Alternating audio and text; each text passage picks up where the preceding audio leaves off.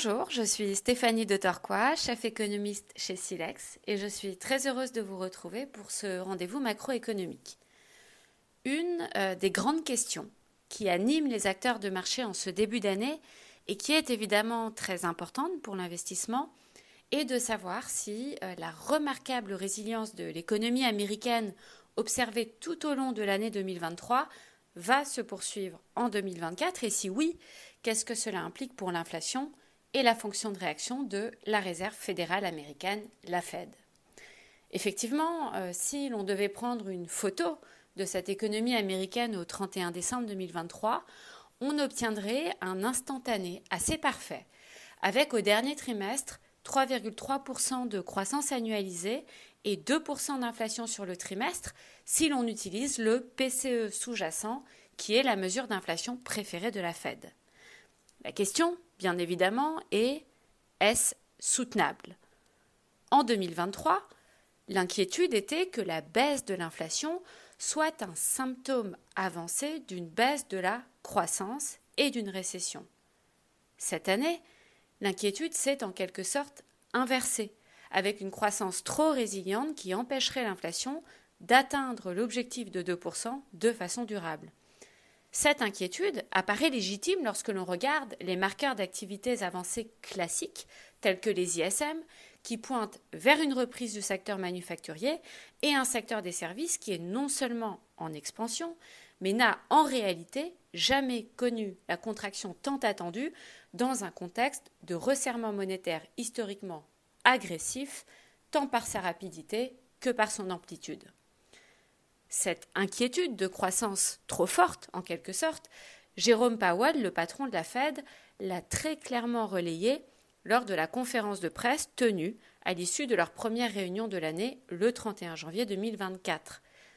Les membres de la Fed restent confiants dans le processus de désinflation à moyen terme et dans la capacité de l'économie à ne ralentir que graduellement, malgré la baisse de la demande que ce processus implique, mais malgré tout, compte tenu de la nature très atypique de cette reprise, ils ont besoin de temps pour être totalement sûrs que les six derniers mois de bonnes données sur l'inflation se confirment. Powell a explicitement dit, ce qui est rare, qu'il n'avait pas l'intention de baisser les taux en mars dans un scénario de base comme les marchés l'attendaient à l'époque. Les marchés ont par conséquent significativement revu leurs attentes euh, et la suite donne raison à Jérôme Powell, puisque l'inflation du mois de février a surpris à la hausse à 3,1% en glissement annuel sur l'indice total, mais surtout encore à 3,9%, presque 4% sur l'indice sous-jacent. Le dernier kilomètre est souvent le plus difficile à parcourir et ce cycle ne fera, semble-t-il, pas exception à la règle.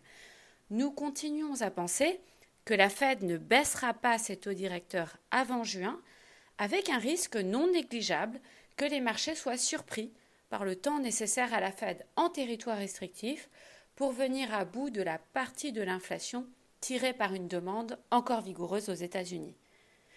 La question de savoir si cette demande peut baisser de façon ordonnée reste ouverte, même si les signaux sont globalement plutôt encourageants à ce stade. C'est tout pour moi et je vous souhaite une excellente semaine.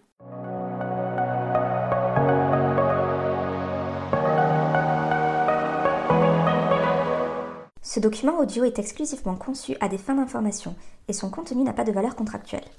Il n'est pas destiné aux personnes qui seraient citoyennes ou résidentes d'un pays ou juridiction dans lesquelles sa diffusion, sa publication, sa mise à disposition ou son utilisation seraient contraires aux lois ou aux règlements en vigueur.